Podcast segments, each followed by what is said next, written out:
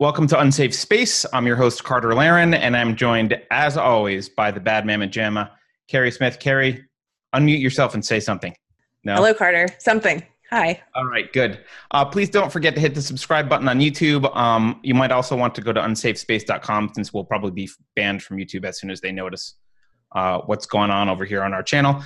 Um, shout out to our SubscribeStar supporters. We're doing this show today because we, we have an opportunity to speak with Dr. Rachel Fulton Brown. We're very honored to have her on the show. Dr. Brown is an associate professor of history at the University of Chicago, where she teaches courses on the history of Christianity and European civilization. She's the author of From Judgment to Passion Devotion to Christ and the Virgin Mary, 800 to 1200, and Mary and the Art of Prayer The Hours of the Virgin in Medieval Christian Life and Thoughts. She blogs at Fencing Bear at Prayer on training the soul in virtue in the postmodern West.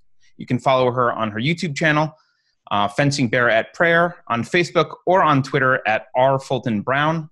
We'll, we'll provide links to all the ways to follow her work in the show notes. So, with that said, Dr. Brown, welcome to Unsafe Space. Thank you for joining us. Thank you for having me. I think you've made me feel too safe. I'm not sure that's a great start. oh, you need to be a little bit more uh, riled. I could call you uh, here. I can redo the intro. Dr. Brown is a Nazi fascist, uh, alt right. oh, now I know where I am. feminist, right supremacist. Uh, I don't know, misogynist, white, white feminist. They say white feminist. It's that's that's white like, feminist. I think that was Keri. Yes, that was that was actually the where the place it started. That I was I was praising European culture, so that made me a white feminist which is, is a pejorative. Bad? Oh, that's bad. Yes, that's bad. Oh, I I'm so behind. I didn't even know a white feminist was a bad thing. Uh, I, so I'm I'm excited to talk to you about. Um, I know this sounds geeky, but I'm excited to talk a little bit about the Middle Ages because I don't know much about it. Um, and I want to talk to you about Milo. But I think maybe the best way to start this discussion is for um, maybe you to t- talk a little bit about the the blog post that kind of started it all, the three cheers for white men blog post and what you were saying there and uh, how that turned you into a fascist Nazi horrible person. Well, I, I, I think I, I turned into a fascist, fascist Nazi horrible person by standing still, right? Um, that what I was what I was saying in Three Cheers for White Men was was meant to be a pushback against the decades of you know criticism about teaching dead the, the work of dead white european males as part of our college curriculum. And so when i i made the post and i gave it that title it was simply to point to european culture um, and to say three cheers because you know european culture and the cultures that have grown out of it including the united states and australia and new zealand and canada and other nice places in the world to live um, that have for example carried certain british institutions um, have a respect for women and a support for women that is worth celebrating. So I said three cheers for chivalry, um, for consensual marriage, and for the right to vote. And somehow, you know, I, I when I was younger, those were considered good things. Um, apparently now they're controversial. Yeah, you specifically said in the uh, just so people know the things you were you were talking about were it's like chivalry leading to um, you know the idea that rape is bad, that perhaps men shouldn't rape. Um, you know, the the second one being what was the second one? Oh, marriage not being a forced thing. Yeah, yeah, being right. That, women sacramentally both the man and the woman say i do and that i do is a signal of consent and that is a, a theological development of the of the 12th century it's a medieval insistence that women have the the the, the right as Christians under God and as human beings um, to affirm whether they want to be married or not. And so it's it's giving women the strength to stand up to their own families, in effect. And and the third one was the um the right, you know, men voting for women to have the right to vote. And I have to say, when I read your post, I think that's how I first came across your writing was the controversy. Um, I had never really heard someone put anything put these things in positive terms before because i'm so used to being from the social justice world where it, everything's only we only ever talk about our history as, as being horrible and terrible and the things that uh, uh, that western civilization has, have, have, has wrought you know as being something um, you know we talk a lot about slavery but we don't talk about ending slavery that we ended slavery. right Um, well, and the I mean the idea that Western civilization has been bad for women is is, is a fantasy of Western civilization. I mean, it's it's it to a certain extent, it's Western civilization's continuing capacity to raise the bar on itself, right? That that we have over the centuries, and uh, you know, it depends on where you where how you tell the story. Whether you start it with ancient Greece and Rome, whether you start it with um, you know the conversion to Christianity, whether you start it with the 12th century. Um, but over the centuries, Western civilization has continually critiqued itself and raised the bar on its own um, sense of uh, virtue and um, appropriate institutions, and so that we we reach the point where now, you know, we're we're we have this sense that women should have an absolutely equal participation in the society. Well, that is itself a, a development out of centuries of recognizing that women had um, equal status as creatures before God with men. So it's it's it, it's a sort of funny I, I say on my homepage, my academic homepage, that one of the things I try to study is the way in which the ideals by which we critique ourselves are a product of this tradition. So that you, as a you know previous social justice warrior, are used to critiquing the civilization. Well, that's part of the culture too, right? That we we are always holding ourselves to a very very high standard.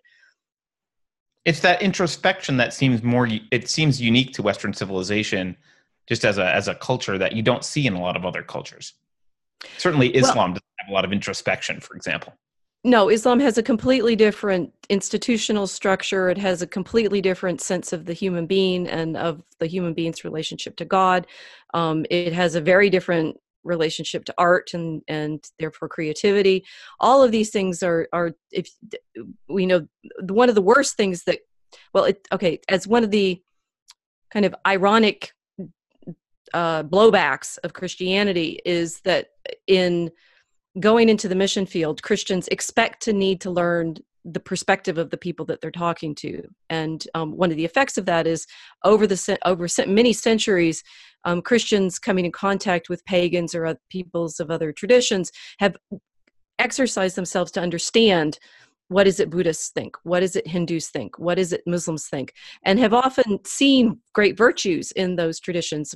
Um, one of the texts that i was teaching this past spring in a course i do on medieval travel um, is a very famous book from the later middle ages called the travels of sir john mandeville um, it, it, I say it's, it was famous. It was you know copied many many times in the later Middle Ages, and was one of the books that um, Columbus was familiar with in you know sort of searching for a different route to asia and the way mandeville talks about um, other religions is you know there are other christian traditions that uh, have their own um, virtues and are devout in their prayers even though they may differ in certain points of doctrine from from catholics. Um, but um, when he he has conversations with uh, a caliph in cairo he he shows the way in which the the, the caliph or sultan the Sultan is, uh, in Cairo, is virtuous by his own law, right? And and he even in the book, Mandeville has um, the Sultan cr- criticizing the Christians, saying you have the better, you know, tradition, but you don't even live by it. Um, Mandeville says similar things about uh, a Hindu ritual that he describes that he calls the Juggernaut. Um, it's actually a, a, a festival of the Jagannatha, which is interesting that writing in the 14th century in England, he seems to have known about this this ritual, and that it was a, a great statue of Shiva that was carried on a cart, and um, as part of their devotion, the the people would uh, slash themselves with knives and, and make their blood flow, and, and says, and sometimes he thought by on purpose, but it, it's apparently by accident. They would fall underneath the wheels of the cart and be crushed, right? And he's saying these people have more devotion to their idol than many Christians have to Christ. That this sort of recognition of the the, the significance and power of other traditions is part of the Christian tradition. And so it's it's ironic that that has has kind of flipped over in in the the, the last hundred years or so to the point where Christians aren't even confident of their own tradition anymore. They're they're so you know determined to make sure that they accord other traditions with the proper respect so it it all of you know all of the critiques that that are brought against the west and christianity by the social justice warriors are themselves christian in in root right and they seem to conflate um recognizing that there was value in Western civilization with denying that there are any flaws ever in Western civilization. So as soon as you say something positive about something that happened, they it's it's almost as if you said nothing ever bad ever happened, and that's how they react to you. Um, yes, they they're the ones that are thinking in these ridiculous Manichaean terms, right? There's either pure white or pure black, right? There's either you know perfection or evil, and of of course in the Christian tradition, the expectation is you know well, one that human beings are not perfect; we are fallen and sinful, um, and that you know our our we're called to strive in virtue in in our lifetimes. Very few do so perfectly. And those the catholic church recognizes as saints but even you know the, the saints are not necessarily perfect they're just holy.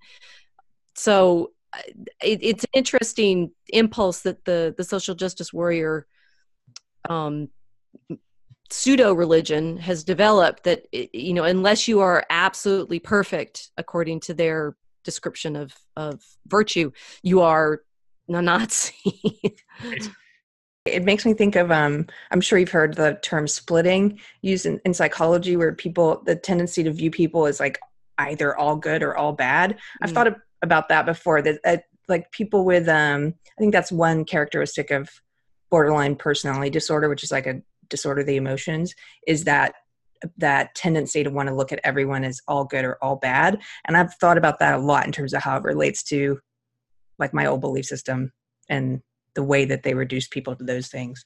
It's a it's a good point. I was just going to ask. I was just going to ask Dr. Brown if you think, you know, from the outside, I, I look at social. I was never a social justice warrior, so I don't have Keri's perspective. but from the outside, I look at it, and you know, I've I've read the Antifa handbook, I and I've familiarized myself with some, you know, many of their arguments. Not not as much as Carrie has, but it doesn't actually seem like they're pushing for anything in particular but against Western culture. The only the only foundational belief that I seem to be able to see consistently over and over again is that Western culture is horrible and evil and should be torn down. It's not even clear that they all agree on what should be replacing Western culture. They just seem to agree on any any example of anything good about Western culture needs to be attacked. Is that completely wrong, or what, what's your experience there? Well it's i mean it sounds to me like you know more than i do specifically about antifa. I i, I didn't realize there was a handbook. Um that i that kind of pure, pure um purifying by destruction is yes it seems to me that i don't see anything that they consider to put in the place because anything that they seem to argue for positively i see typically as a perversion of the good that the tradition itself would uphold. So i you know they they seem on the whole to destroy beauty um, as a as a feature of of their of their activity right? So that they they make themselves ugly they um, want to break things and destroy things. They want to um, demonstrate the way in which our language is you know incapable of expressing beauty because anytime you say anything that is is meant to be positive they they point out all the flaws in in the world. Um it it's i think it's ultimately and i, I say this not really guardedly but just you know um advisedly it's satanic.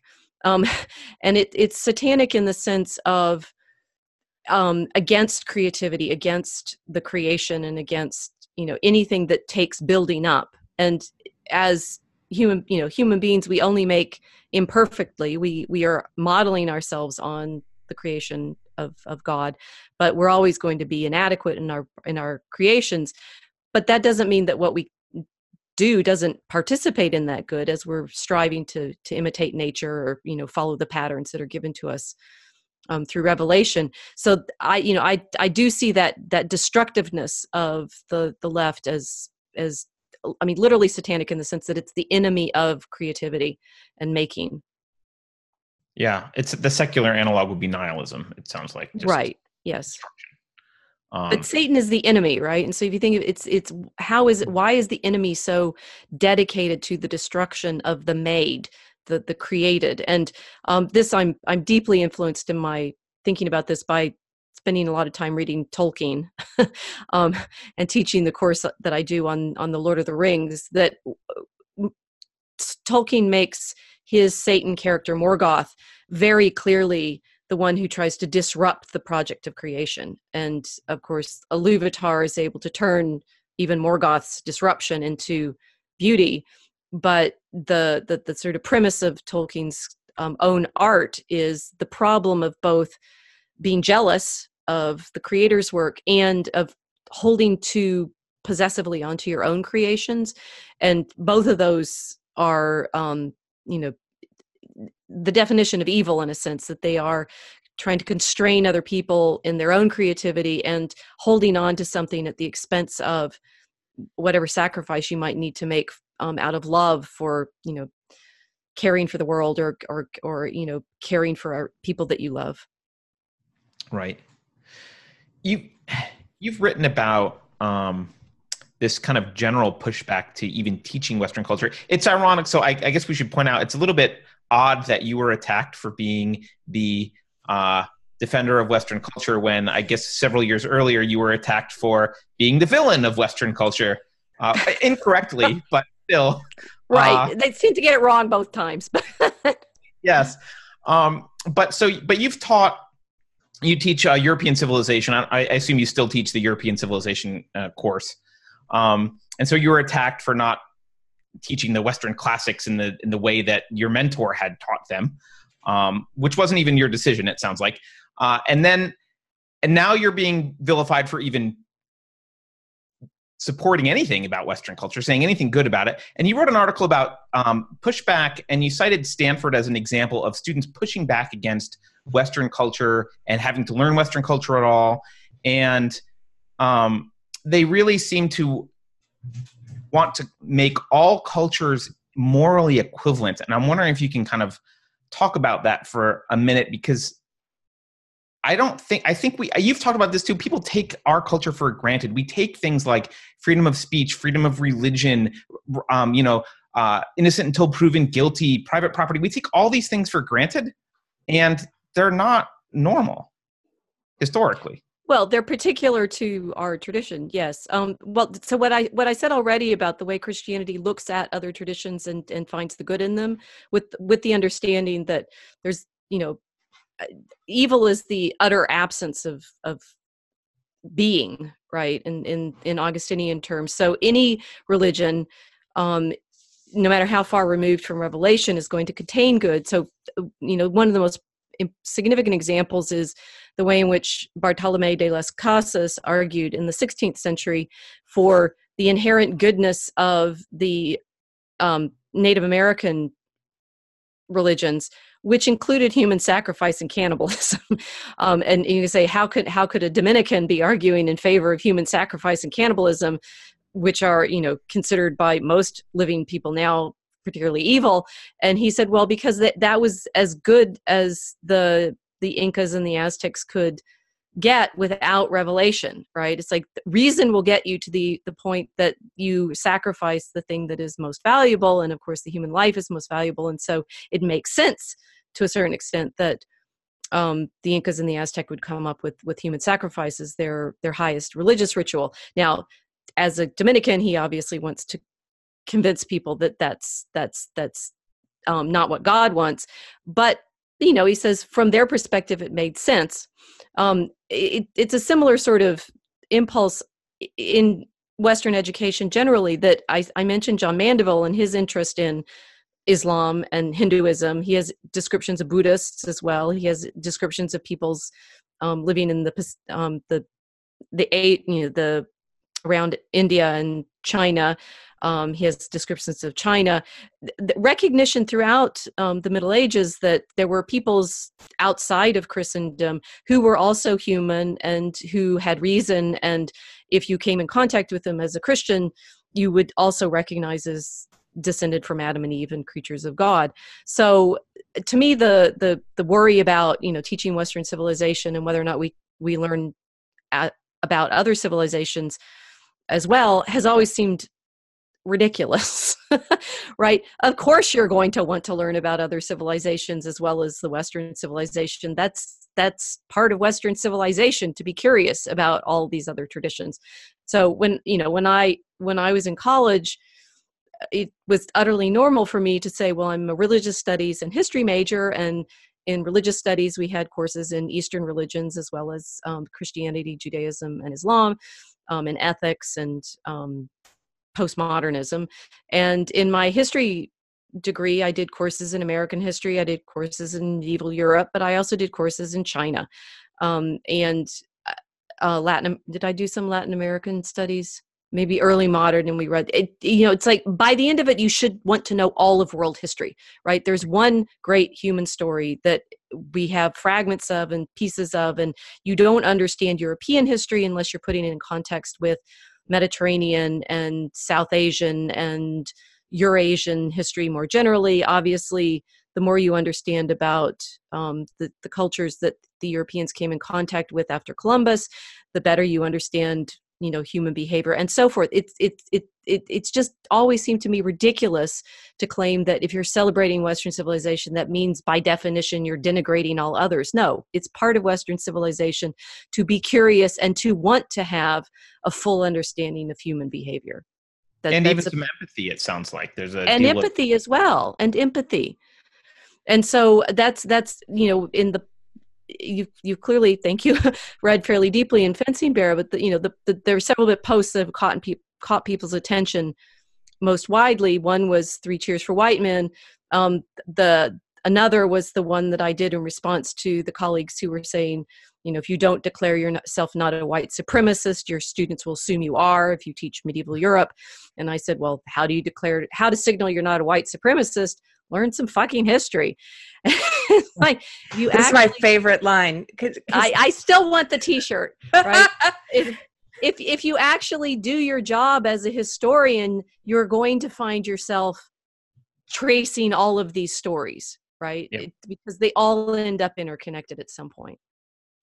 Can I uh, can I ask you something about? I, look, one of the things that I'm ashamed of in my life is I didn't learn history very well when I was in high school. I just it wasn't my thing and now i'm dad and i you know i'm kind of like trying to tell my daughter history is really important but i realize that i'm kind of a hypocrite because i didn't really learn it very very well.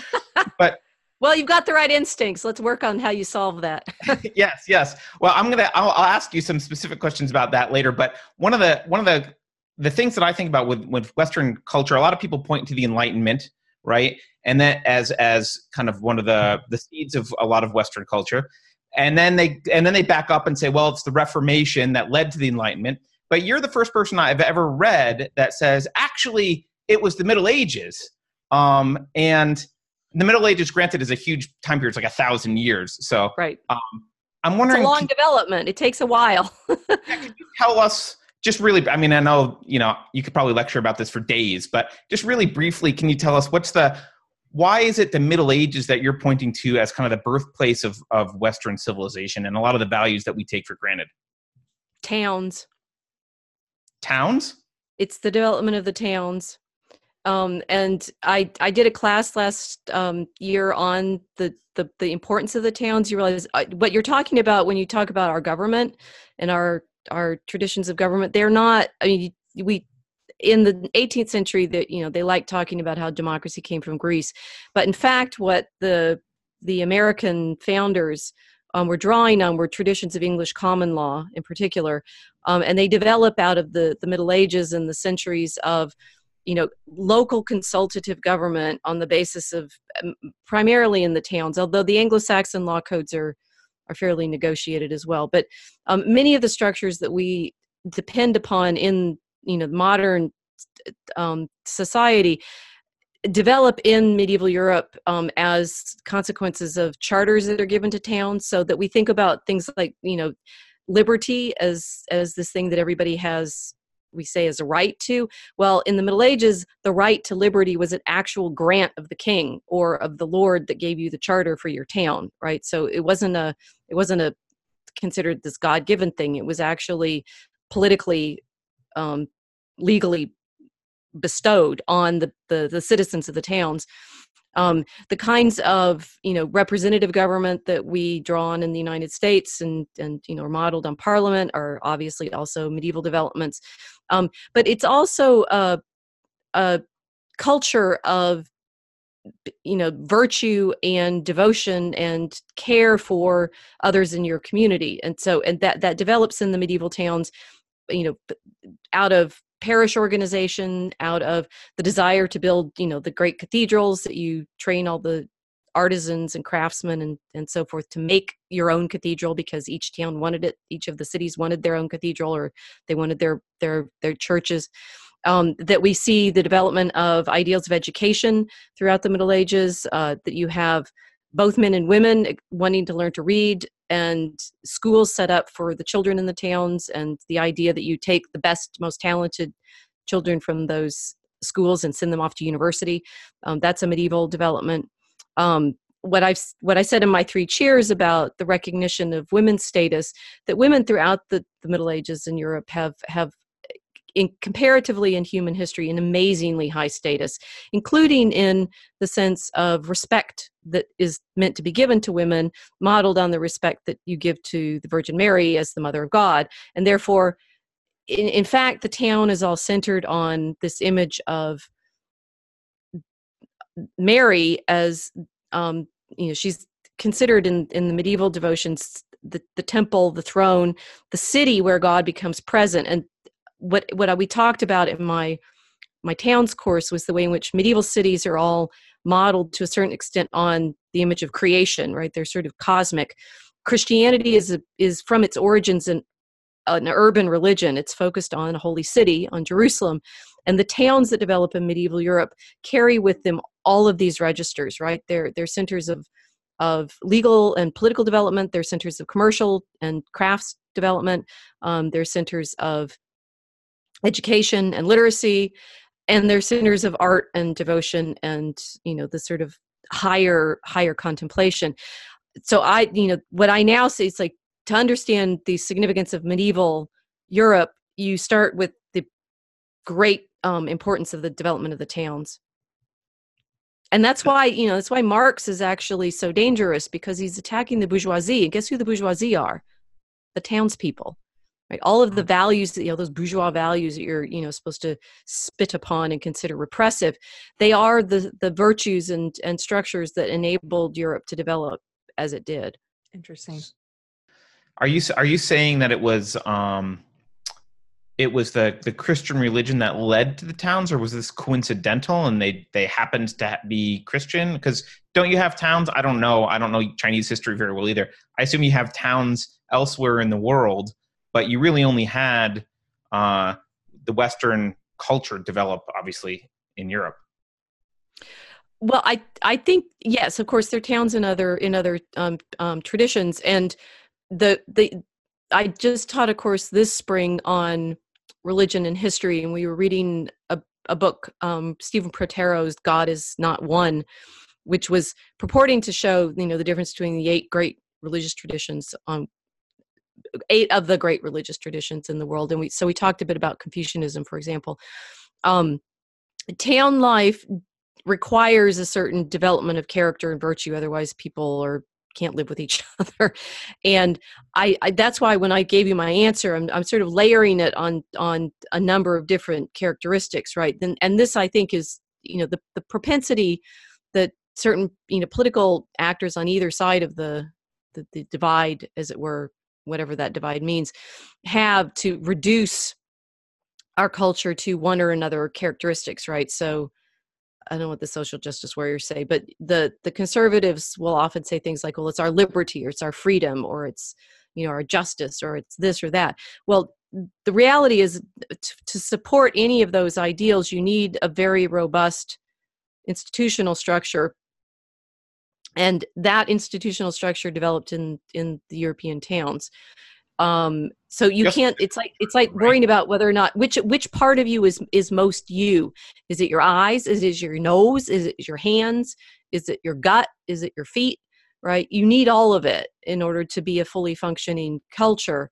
And um to to pull out one or the other say well it's the christian towns in northern in in i mean i say northern europe it's southern mediterranean europe also has significant um, developments that are are important. And it's also the towns in contact with the you know the asian traditions that people like mandeville were aware of. So eh, trying to dissect it I, I think it's maybe the best metaphor is the one that Tolkien used when he's talking about um, scholars studying Beowulf as as something that they were going to extract social history from, and and they it was like he said it was like they found a tower, knocked it over to study the bricks or the rock, the stones that were used to build it, and then said, well, where'd the poem go?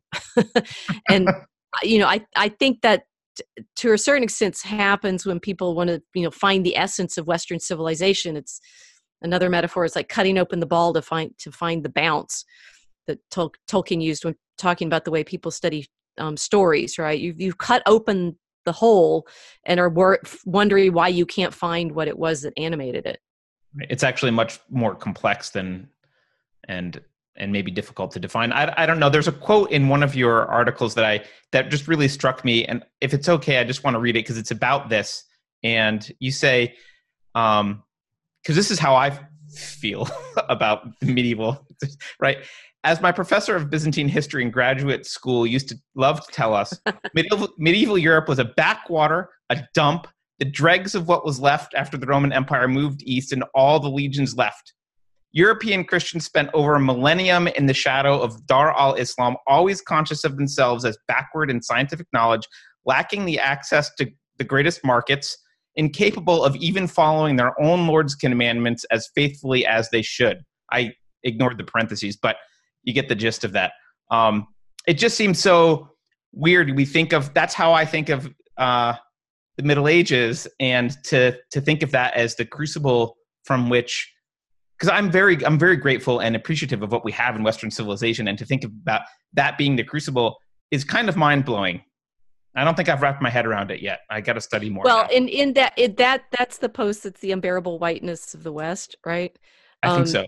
Uh, you, I go on to quote Mandeville in that in that post, right? And yes, um, what I'm I'm being a bit mischievous in that paragraph because I don't completely agree with Professor Garsoian. Um, and and the thing is, now the more I've the I've done proper study since I wrote that blog post of the towns, and I have a much greater appreciation of how significant a development they had, particularly from the 12th century.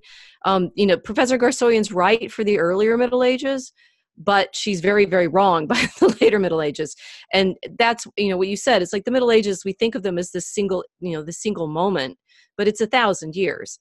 So by the end of the Middle Ages, those towns that I've described for you have become extremely wealthy. They have highly skilled craftsmen. They have the people that are able to then launch Europe, you know, out into its contact with the rest of the world, um, as, as it does in the 16th century, and you know, either conquer a great part of it or you know develop significant trading relations with with other parts of it. So um, Professor Garsoian was more thinking, I think, of the earlier period eh, that her her focus was more the ninth and tenth centuries, and in the in that in those periods, yes, Europe was still to a certain extent a backwater, but um, we know now, thanks to the work of um, particularly Michael McCormick at Harvard, how significant the trading connections remain th- even throughout the earlier period with the East. So, you know, it's it's easy to it, it, it it's easy to um, diminish the accomplishments of any historical period by comparing it with now um, but to recognize where our now came from it's like the seeds of it were were sown in in in europe in the in the middle ages. You yeah. don't get to the enlightenment without the 12th century. It's it's like worrying right. about get to even the reformation without the 12th century i imagine. Right right and and um, the another characteristic of europeans has been weirdly enough to dismiss their own past. And you know the, the french try to do it with with great verve in the in the in the revolution right? They start over the calendar and things like that and try to destroy all the previous structures but even even they uh, depend a great deal on what they'd been prior to that. So in, in terms of like um something you just said that they like to we like to destroy our past. In terms of where medieval studies is at now i think a lot of people um, a lot of people i know tend to write off the stuff that i have to say about what's happening at college campuses as like um, me being a bit hysterical about it Uh, and so I was wondering, I, I, it seems to me, as an outsider looking in and looking at the controversy that's been happening with you and this um, uh, particular one particular person, Dorothy Kim, and a lot of other academics who sort of ganged up with her to, in my opinion, bully and harass you and to do all the things they were accusing you of doing.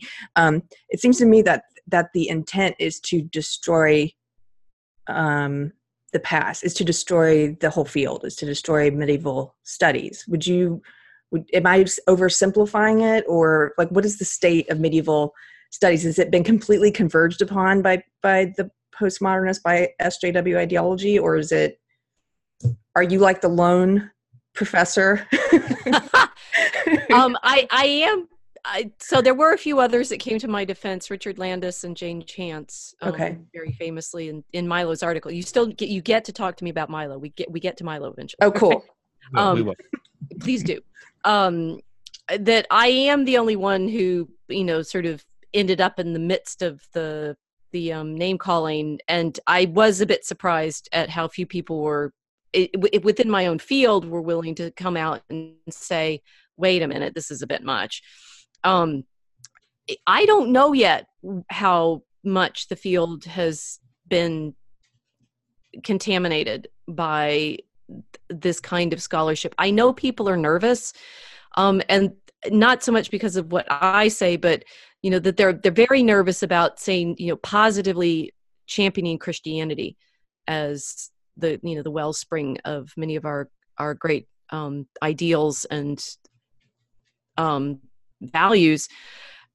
Even people that work on Christianity were not willing to admit that that was pretty much what I was trying to do, um, because the field has been quite anxious about acknowledging you know ways in which um, you know th- the relations to Christians, Muslims, and Jews in the period were were tense, right? And it's interesting that in that in the telling of that, Christianity always comes off as the villain. Um, when you know, if you know the details of the stories, they're, they're one, they're always much more complicated than the simple versions that people want to make you think. Um, and you know, from my perspective, it's relatively rare that the Christians are, you know, flat out the villains. Um, they may make bad decisions in in um, the way they behave on, you know, on the ground at times. But um, for example, things like um, the Crusades, there's a huge debate um, that is sort of long running in the field about the degree to which the crusades are are considered a defensive or offensive war well the reality is it's that the, the um, eastern roman empire centered in Constantinople, was under attack. Um, Alexius Comnenus, the emperor, asked for help um, in the way that the Byzantine Empire had for centuries. Going back to what Professor Garsoian would say, I mean, it's like, you know, Constantinople always considered itself the center of civilization and everybody else barbarians. And some barbarians you allowed the princesses to marry, and most of them you didn't. Um, it was okay to marry a Frankish princess. Um, and indeed, in the 10th century, there was a, a sort of you know minor princess married off to the German king Otto the second. So Otto the third had a, a Greek mom, um, and uh, that um, Alexius asks for uh, mercenaries in effect, and what he got was a bigger army than he meant to um, and that you know it wasn't even clear that that army was supposed to go to Jerusalem, right? It, it layers and layers and layers and layers, and you you know the the thing you'll always hear about that happened on the on that campaign was that um, there were Jewish communities along the Rhine that were attacked. Well, they're not attacked by the main crusading force; they're attacked by a rogue um, count, uh, of Leiningen, who is roundly condemned by everybody else in in the in the you know the moment and opposed by the bishops of the towns where that he attacked right and and the, the bishops um, in the, the german towns try their best to, to protect the jews um, whom Emicho and his um, thugs are coming after and so forth right there's always more actors involved on the ground than the caricature version makes you think and what i find curious is why scholars who know the complexity of those stories still seem to play up to the social justice version of things when they talk to the public. Isn't I, I again not being a historian, but I, my understanding now was that uh, the Catholic Church felt like they were under attack from uh, invading Muslim armies for for 400 years or something, right? I mean, um, uh, it's going to be much more. How long do we have? uh, I mean, things are different in Spain than they are in the Holy Land. I mean, it's true okay. that the Visigoths are conquered by um, Muslim invaders. Um, those Muslims are conquered by later Muslim invaders, who are conquered by yet more later Muslim invaders. I mean, even even the Muslim occupation of the peninsula is complicated and changes over the centuries. Um, in the in the Holy Land, so the the Crusaders and with the First Crusade go at the invitation of Alexius Comnenus to help him recover certain of his own cities, right, like Antioch. Right. And the Crusaders besiege Antioch for nine months and lo and behold alexius doesn't send them the help that they think they should. And so at that point they say well we're here on our own. Um, and that they decide to go to jerusalem. It's not really clear that their original intent was to go to, to jerusalem. They capture that city but irony of ironies it's partly because the city had just the year before been captured from the seljuks by the fatimids. So by one group of muslims from another group of muslims the crusaders capture the city. And so there's Latins holding on to Jerusalem for but until 1187 when Saladin captures it. But after the first campaign, there is never a successful campaign to gain further territory. Every subsequent crusade is a failure. Um, okay. And you know, the 1204 crusade captures Jerus- uh, captures Constantinople, which is complete misdirection. um, and all of the other campaigns don't capture any more territory and they're very hard to sustain and it's very hard to get enough manpower to even stay in the the latin kingdoms to protect them. Um, from the muslim perspective these were border wars that made little difference. And and they and they they make almost no impression on medieval um, muslim chroniclers. It's it's really only in the the late 19th early 20th century that um, arab historians reading European accounts of the Crusades even come up with this idea that they're a concerted effort on the part of Christendom to, you know, take over Islam. They never were. Really? Really. pretty recent uh, narrative. Yes, the Jonathan Riley Smith's uh, Christianity. Uh, it's like it's Christianity, Crusade, and Islam, or Islam. I can't remember the title exactly, but Jonathan Riley Smith has a wonderful little book that goes through the historiography and how the the image of the crusades that both muslim historians and you know um stereotyped stereotyped western accounts give are is a is a 19th and 20th century invention. The the, the medieval story is much much more complicated. Interesting. So you, you you were saying you wondered why other professors kind of fall in line with this social justice uh view of the crusades Mm-hmm. Um, but you did also, I mean, you've written a lot about the fear of speaking up. One of the things I like about your blog is that you're pretty open about your own psychology and like you know you'll write i'm afraid i was afraid about this i saw this and like my heart like heart palpitations and should i sign this or not sign this or whatever um, so you're, you're pretty open about all of that i mean you write a lot about the fear of speaking up and social ostracism uh, i assume i mean correct me if i'm wrong but I assume basically they're they have the same heart palpitations you do, and for some reason they just didn't get for over. some it. reason they are. Ca- I think a lot of people are cowardly. They choose cowardice, and and yes, I I love the way that you're so open about like in these conversations when you're being attacked, how to like deal with the emotions that you're experiencing, um, the fear that you're experiencing. But see what what I what I love about you when I discovered the controversy and discovered your writing and stuff is that you are, in my opinion, you share your fear with people, but in my opinion, you are fearless in your actions. Like you're just this badass professor who's like, I'm just gonna try to. Sp-. In, in my opinion, you seem to be someone who's like, I'm gonna try and find and speak the truth, and say what you will about me and do do what you will, but I'm just a person trying to arrive at truth and you I, I don't think again I, I hate to keep going back to this controversy thing but i don't think people realize how intensely you have been targeted and um like some of the stuff that has been said about you is just um th- this one ringleader in particular i i, I don't want to stay on her too much but um this this prof- is she professor is she what is her title exactly Professor Kim, she's Yeah. um as assistant professor and she's at Brandeis now. Okay.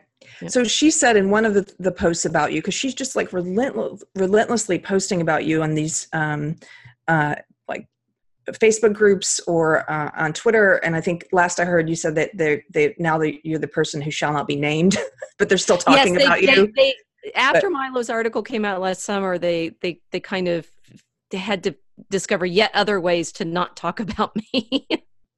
But it's so hateful. And one of the things she said, I mean, she said a lot of crazy stuff, but one of the things she said that just really jumped out at me was that that your views are violence to her and her family. Your views. And I'm like, that is one of the most dangerous things you can say, I think, about it's like because if your views are violence, then then uh, what's justified against you, Dr. Brown? Like what you're you're being violent you know so it's it, it's a really right and that's i mean she said that i i one they talk in those vague terms right because that's more terrifying. Um, milo you know followed up on all of those accusations when he did the research for middle rages.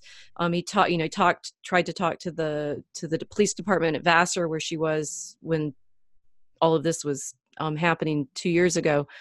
Um, he he you know tried to find out whether there was any evidence of any of these attacks that she claimed had happened and of course there was nothing um, because th- there never is right these are these are um, social media uh, claims they're not claims that seem to have any reality in terms of filing a, a report that there is actual some kind of actual threat made because there weren't any Yeah, it always seems weird to me. Like if if someone has done something, like a lot of people often claim, you don't post to social media. You go to the police, and You go to the police. the police, Then shut the hell up because you have no evidence. Well, I and and the thing is, if she had received anything like that, her, you know, the campus police would have responded immediately. I got a little note um, last last around last Christmas, um, tucked outside my office door on in outside in a little picture that was that was hung up outside the office. door. It was a Pokemon, which I I then sort of thought funny because it was like a I got my hate mail by Pokemon um, and it you know i the, my first response was take a picture of it and post it on social media and, and um my and then janice fiamengo tweeted it for me too and my second was you know tell tell my dean and my chair and so forth and and the immediate response of the campus was to send a officer around to take a statement Right. so if if professor kim had ever received anything that you know was even remotely considered actually a threat where's the police report um, and you know that this it's the same thing that's obviously been done to milo um, that his his simply pointing out uh, some uncomfortable truths such as abortion is murder um, and that um, you know people that have um, gender dysphoria um, it may be more compassionate to um, not start transition surgery when they're three um, and and so forth um, that that this this kind of this kind of these issues that obviously make people very very anxious and and um, upset to talk about need talking about they don't they don't go away as issues just because you start yelling at each other Yeah. Well, maybe Uh, this is the time to transition to Milo. Uh, I mean, have we I, talked about the middle ages enough i there was I so can come it- back to the Middle Ages later. It's okay. okay Okay. That's fine. We can well because you know you don't you, once you start talking about milo you you're not going to get me to stop. Well, I, okay, I can I can do one more Middle Ages thing, but it's a Okay. it's a it's a weak one, which is um, you you drew a distinction in one of your articles about um,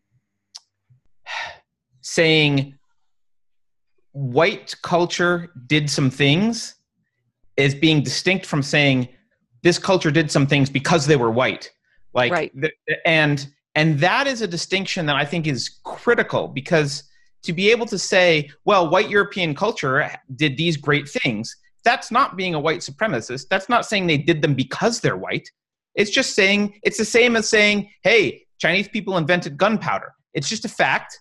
It has nothing to do, assuming that's true. I don't know. That's my. They did. Uh, and then the Europeans turned it into weaponry. Chinese people were busy having fireworks and fun with it, and we decided to make guns. Right. But, um, but but it's not. That's not a.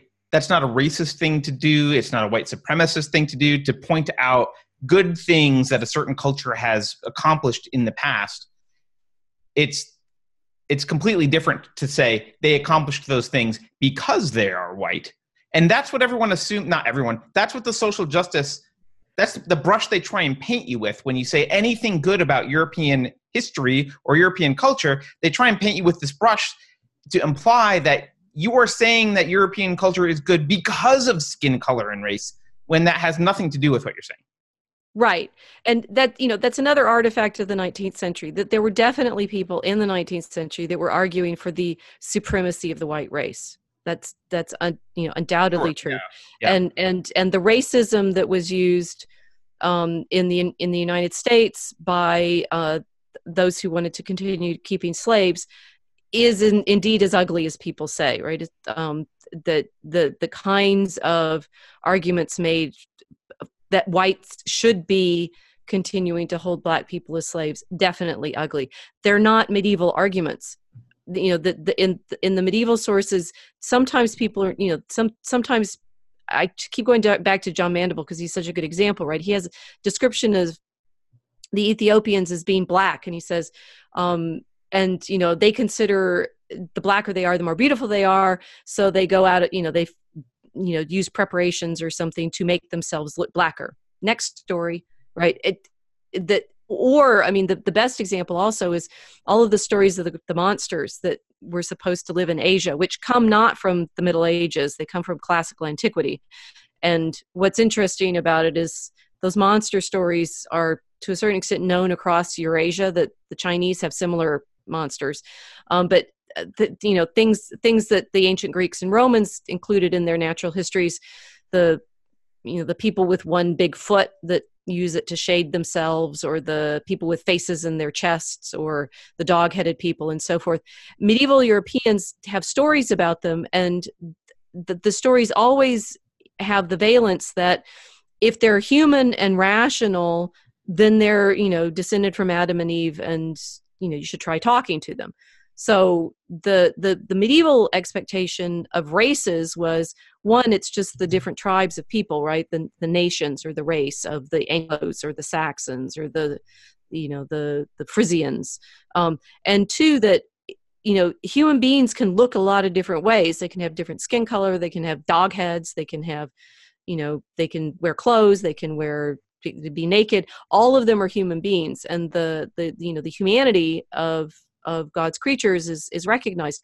Now that over the course of the 16th, 17th, 18th centuries, Europeans began to make arguments about why they were so technologically advanced um, and proud of themselves for being able to, you know, colonize so many parts of the world. Yes, that that's the background of the, you know, the modern racial arguments that then the post-colonial theories are trying to to push back against. But that has nothing to do with the way medieval Europeans talked about themselves or other human beings. That's fascinating. I had no idea about that history because we just kind of always assume that, oh, yeah, you know, the, the, the Christian culture was always racist because that's kind of what we learned. That's the way we've been taught, but it's it. These are artifacts of much more recent history. Interesting. Well, Keri, unless you have, have more, we can switch to Milo. yeah. So I, um, you wrote just just so I have the timeline right. You wrote the offending blog piece before you met Milo, correct? Yes. Yes. Okay. And but then, then it was you, Ellison's letter that that prompted your Milo connection. Is that correct? The, it was yes. That I so Dean Ellison put the wrote the letter about having no safe spaces at Chicago, and I was aware because of the um, controversy that it had risen up about the Three Cheers for White Men post. I was aware in January, February 2016 uh, that Milo was out there giving talks, um, partly because another colleague, Allen Frantzen, was also attacked by this same group of social justice warriors. And he and I, in our conversations, he sort of said, Have you heard about this Milo person? So when I in September 2016, when the letter went out from the deans, I was sort of curious and I went and watched uh, a number of Milo's videos and wrote to him then. And then they just, they really loved that you became uh, friends with him. that proof, proof. yeah.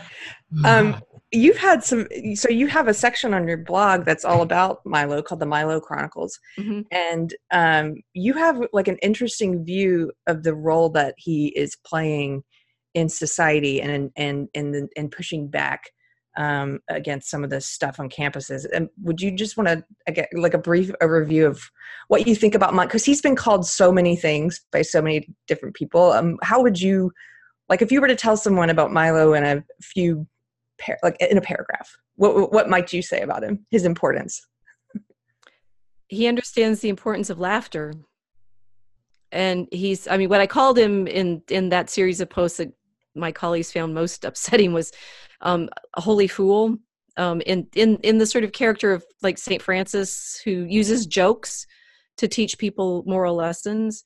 And that in in that sense that you know what got people most upset about him was he was able to make fun of certain sacred cows and and show how we didn't need to be afraid of making jokes about certain kinds of topics and therefore open up the possibility of talking seriously about them in a way that we hadn't previously but also to bring back the joy of you know celebrating our own culture and our own tradition. I mean he was he was so much fun in the campus tour because he was when he was when he did his political t- speeches and that was the election year, right? And he'd be just the the the, his, the students would be you know one applauding for Trump and two you know cheering for the United States. You know that that sense of joy in our own tradition is very very rare.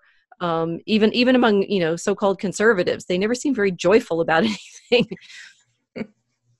I I mean I've I don't know what you think about this, but to me, it's clear that the kind of conservative slash Republican Party is going through its own sort of reformation slash split um, they're kind of the old neocons that despise Milo and try and distance themselves from people like Milo. And then there's the newer, generally younger people who are kind of just, you know, Milo's funny and he has a lot of great points. So let's listen to him. Yes, well, he's disrupt. I mean, he's just. I, I, compared him to a variety of characters, like the Kung Fu Panda was another one. Um, that you know, Francis was quite threatening, in, as was Jesus. Right, if you think about Francis's model, um, be, because you're coming in and you're saying to the establishment, "You're ridiculous," right? And you're ridiculous because you're not living by your own standards. And you know, Milo has made it, it's like he he's made the, the gay lobby even more you know enormously angry because he'll say things like you know it's not necessarily the best thing in the world to be gay. I wouldn't want my own child to be gay. And they you know don't like that because they've spent decades trying to convince everyone that being gay is is even better than having children. Um, and you know milo will point to the ways in which there are moral truths in um, you know things that people have been scared out of being able to speak anymore. And the you know the powers that be don't like that. The people that have made their careers off of supporting certain issues eh, from a particular perspective don't want don't want him out there making making them look ridiculous. So you heard it here. Dr brown called milo jesus and we will uh, repeat that over and over again and say that uh, wasn't that one of the, that was one of their accusations about you? I think he's he's he's imitating Jesus. I'm imitating Mary. What's the what's the question? I saw that he recently said um, it's it's funny you're you're pointing out the that your first thing that you went to was humor and laughter because I I also I find him very funny. Um, and I saw he recently said he's kind of going to move a, a, away from politics a bit and focus on comedy, which I'm like, I think part of the reason people have had um, such a problem with him is that he he's a lot of things at once, and so I'm like, oh well, if he focuses on comedy for a while, I think it'll be easier for people to see that humor part because they get mm-hmm. confused when you're. It's like I'm funny and I do comedy, but I do political commentary, but I also do this, and they and then they it's like they can't tell what those things they can't tell those things apart. Um, I don't know. Well, he's never he's he. You're never going to be able to pigeonhole him in one place. That's the whole point, right? He Yeah. stays on the edge. Yeah. Yeah. I mean, he's called himself a provocateur. I think that's a an accurate description. Um, but he seems to get that it's a culture war rather than a political war. So I don't imagine that he's going to abandon culture. He doesn't talk about politics all that much. It's usually culture that he seems to talk about. Right. I mean, even even when he was uh, talking about politics, it was usually at a cultural level. So he's not. He's never been terrifically because politics is you know getting elected to particular offices and then having to decide how to use people's money. Right. Um, and what he cares about is you know art and um, I did, you know cultural things like the institution of the family and education. That's why he and I have you know been friends because what, we also care about Christianity and the understanding of the faith. And that's that's a level that affects people's political behavior but it's not as such political.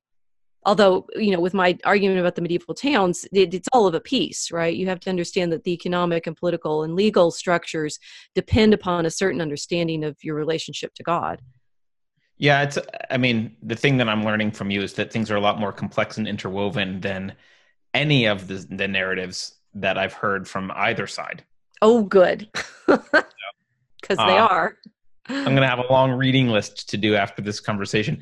Um, you, you you mentioned that Milo changed your mind about Trump. So at one point you were like not you were in the anti-Trump camp.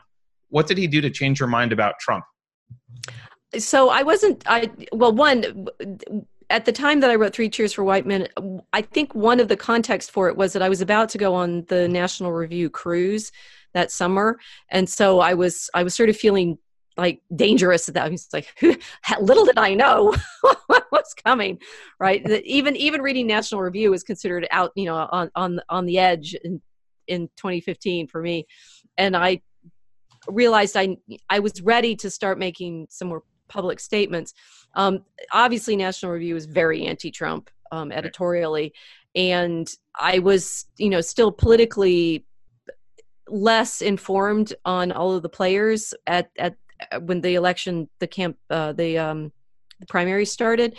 But a, a very interesting thing ha- happened even before I was you know starting to listen to milo was i was reading the coverage about trump during the primary year so 2015 2016 and over and over and over again although i still wasn't sure about him what i was sure about was that the people who were supporting him were being vilified by the national review and all of my friends in academia and and i it was i warmed more to trump supporters before i warmed to trump which i found interesting but by the time I wrote to Milo, I was already, you know, perfectly happy to be voting for Trump. And and some of my posts around that same time, I think one of them right before I wrote about the first one I wrote about Milo was um, the joke was going around about um, Trump and um, um, Mrs. Clinton being liked likened to Gilderoy Lockhart and um, Umbridge, the headmistress in the in the Harry Potter stories, like both both evil wizards, right?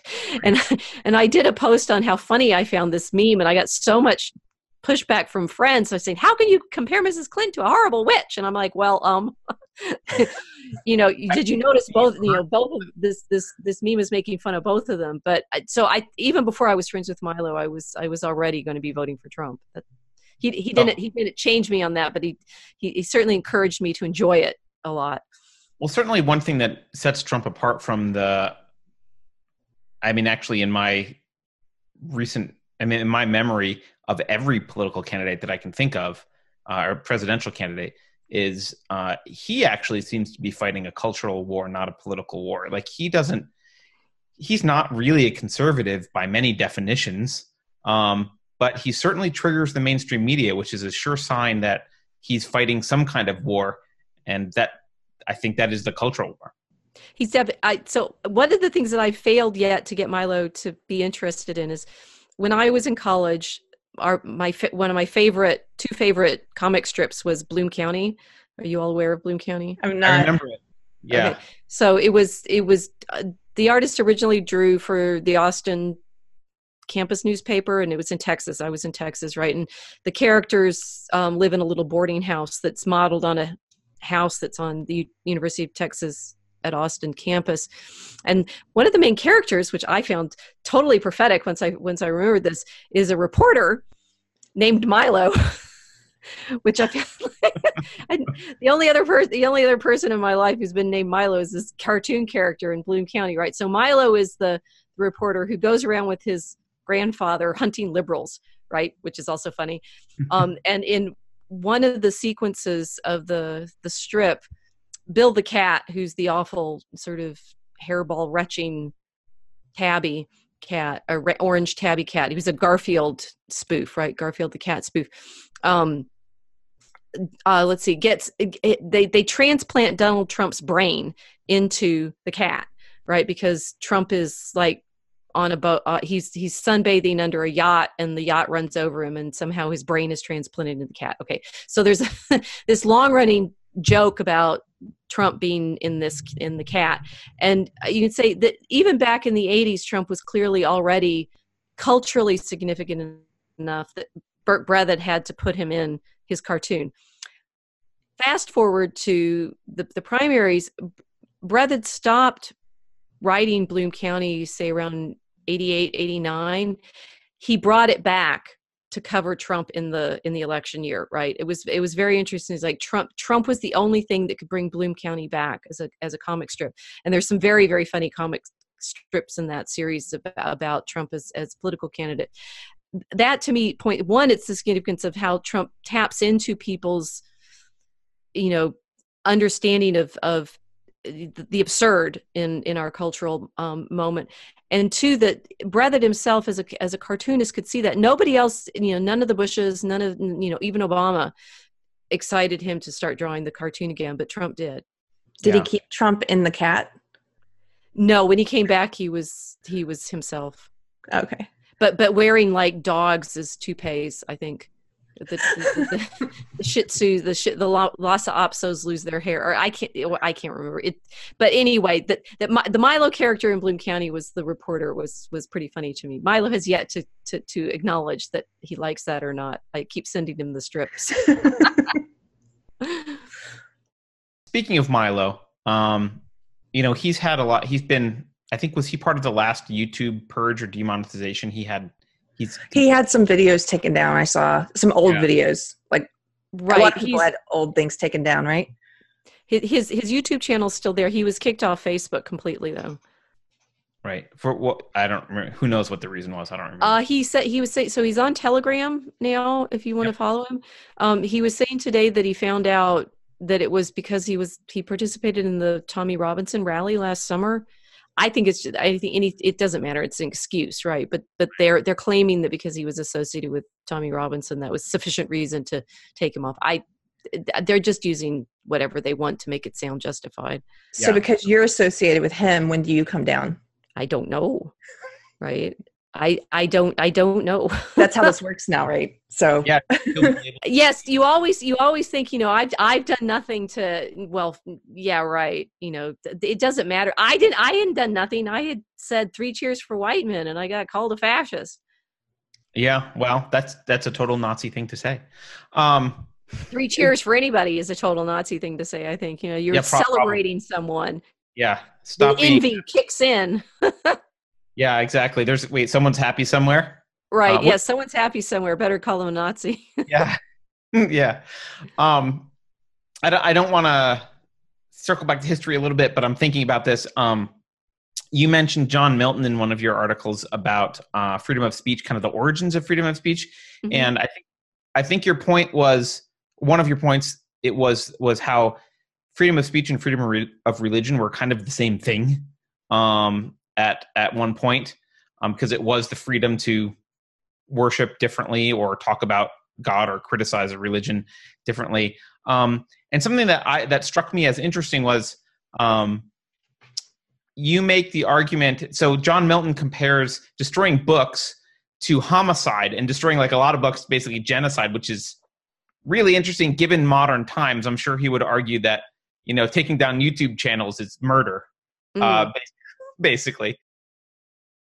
but he also seemed to understand that it was it, correct me if i'm wrong because i just want to clarify it seemed that milton understood that this was about culture not politics which i think is the point you're making also. Um, that censorship is a cultural problem not a political problem. So what you're referring to is is areopagitica which is an argument what it's technically an argument against having censors for the press right? And he makes the very good argument i think this is also pertinent in the youtube purges who's who's going to do be doing the censoring right? And who are you going to trust more than you know the philosophers who are making the arguments to figure out whether the philosophers arguments are worth banning or not? And and his point being you know what government functionary is going to be basically smarter um, than the authors of the text themselves that you're obviously not going to have as the government functionary someone who's as smart as the authors because otherwise they'd be writing their own work right. and i you know i think that is definitely i mean we've got the the algorithms going through and taking down videos that are educational about the nazis as well as taking down videos that are presumably promoting being a nazi although i don't know if there are any of those um, that the the capacity to critique is itself one of the higher functions. And you know those who are able to make complicated arguments are often misunderstood. How are you going you're not going to have any complexity in any of your discussions if you're just going to leave it all up to the censors to decide what we can talk and think about. That seems like a generalizable argument to uh, against kind of central authority and planning generally beyond censorship right? Yes Yes. Um, Although ironically, I mean, where we are now is, of course, I, there was a, a, excellent piece by Victor Davis Hanson in American Greatness um, this morning on um, the way in which what's happening is is an, is a uprising of the the middle class and the lower class against the managerial elite right and you know to a certain extent that managerial elite has been created by the universities and that was a purposeful you know uh, program from particularly in the United States since the 1960s. Um, with the people like Robert McNamara and so forth that are, you know, we're going to be, although it obviously goes back to the progressive era too, it's layers and layers of generations of this. We are going to have the experts with their um, quantitative assessments figure out exactly what the best society is going to be, and we're going to engineer that. And uh, that what we're watching with the populist nationalist uprisings against this globalist bureaucra- bureaucracy is the revolt against those who have considered themselves intellectually elite. But obviously, from my perspective, many of those people are um, they're not intellectuals. They're not intellectuals. they're they're certainly not able to deal with, you know, Milo's jokes or my pointing out that you know you all are really not um, representing terrifically well the complexity of our own field in our scholarship. And uh, you know it's it's a, a middle management takeover you know the middle management that decides all the censoring. And those like you know Milo who who don't seem to fit in any categories i mean even you know we're talking about is he more culture? Is he more politics? Well the problem is you, you know you're you're dealing with a, a a network of it's not a network it's this um the, a phrase that Milo always likes is intricate symbiosis, and I, I, I always think it's not quite it either. There's mm-hmm. something about the you know the the complexity of of a culture that is never going to be uh, something that you can censor one part of effect efficiently to, protect everybody from the dangerous stuff.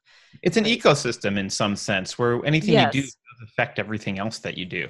Um, yes, maybe that's a better. Yeah, the ecosystem is better image. Which is something I think the leftists. Uh, it's one of their classic mistakes. Often is the like the assumption that I'm going to change some policy and no one will change their behavior at all, and this is the this is what will the result will be. what like do you not know what humans do? I don't understand. Right. well, I mean, they like say it's like if we put up a wall, people will climb it, and you're like, well, yeah. So you know, um, if you if you put if you institute a you know some kind of program people will figure out how to game it. Right. What you know what the the thing that made milo's you know reporting tra- transition from you know reporter at catholic herald to tech editor at breitbart was was his interest in gamergate. You know, we're dealing with creatures who are really really interested in strategizing and, and beating systems. Yep.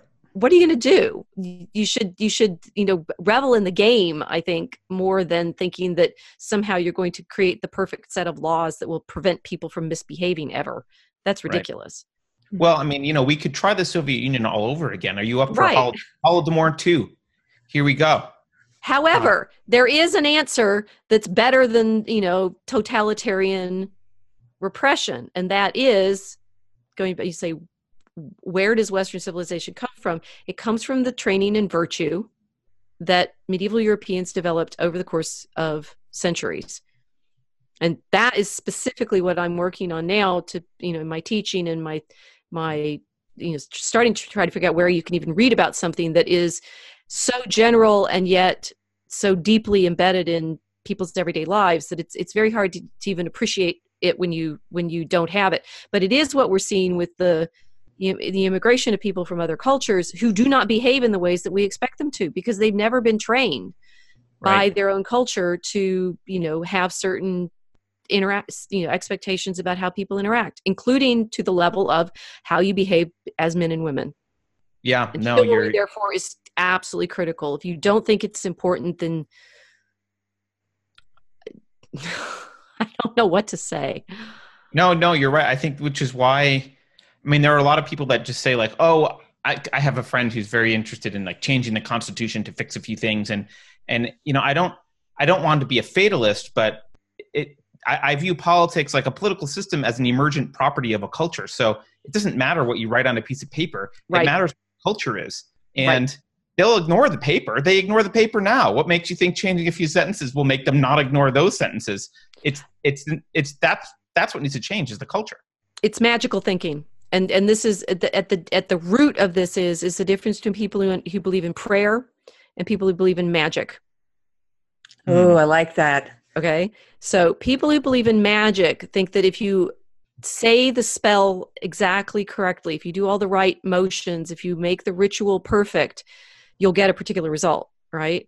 Um, and and it's it's sort of control it's a control right? It's a desire for control and a desire to to have a specific outcome um, sjw warriors are, are are witches for the most part satanic right? But in the sense that they think that if they get everything exactly right they can control it. Um, prayer recognizes you put yourself in the willingness for certain things to happen. You ask for help prepare yourself with all the skills that you need and know that isn't entirely under under your control that things are going to turn out in a particular way including if you want to like make something beautiful right? That's why we talk about art being inspired right? It's it's something that you're not always sure where that um uh thought or image or melody or you know the perfect the perfect movement comes from. Prayer leaves yourself open to the possibility of inspiration and grace. Magic wants to be in control and coerce. Yes, Right. I love I love this analogy. I was gonna say I love this analogy because um well it's given me a lot to think about, but we, we talk about a lot um about how when I was in SJW I didn't so much use I wasn't thinking a lot. It wasn't it, I wasn't thinking. I was sorting through everything I knew, like all the tenets of the belief system, to pick the right words, the correct words to express the ideology correctly. And that's almost like an incantation it's like incantations and they do they will use certain phrases like as magic spells to end mm-hmm. the conversation it's like toxic masculinity you know done yes and That's why they hate Milo because their spells don't work. their spells don't work on him. Their Yeah. spells don't work. Yeah. And the thing is their spells work on most people. Their spells on most people ca- you know you could say they cast this this this fear right? And then you can't even see that there's nothing there right? There's there's nothing there to be afraid of. You just step into it it it evaporates right? It's a glamour. It's it's a fiction. But Yeah. The, the the spells are so effective they do terrify people and you know what obviously what I've continued to find is at least in this social context, right? If you can answer them with joy and laughter, it goes away. Yeah. You you actually talk a lot about I mean you actually give Trigglypuff psychological advice, which I think is hilarious. um, but you, you you you write somewhere that you say Yeah, I have a theory. People get anxious when they don't know where the ideas that they are asked to live by come from. And I I've never heard anyone say something like that, but I think it's brilliant. Can you expound upon that a little bit because uh I it really resonates with me, and I feel like I, I, haven't thought about it enough, but I feel like that's what's happening with the social justice warriors.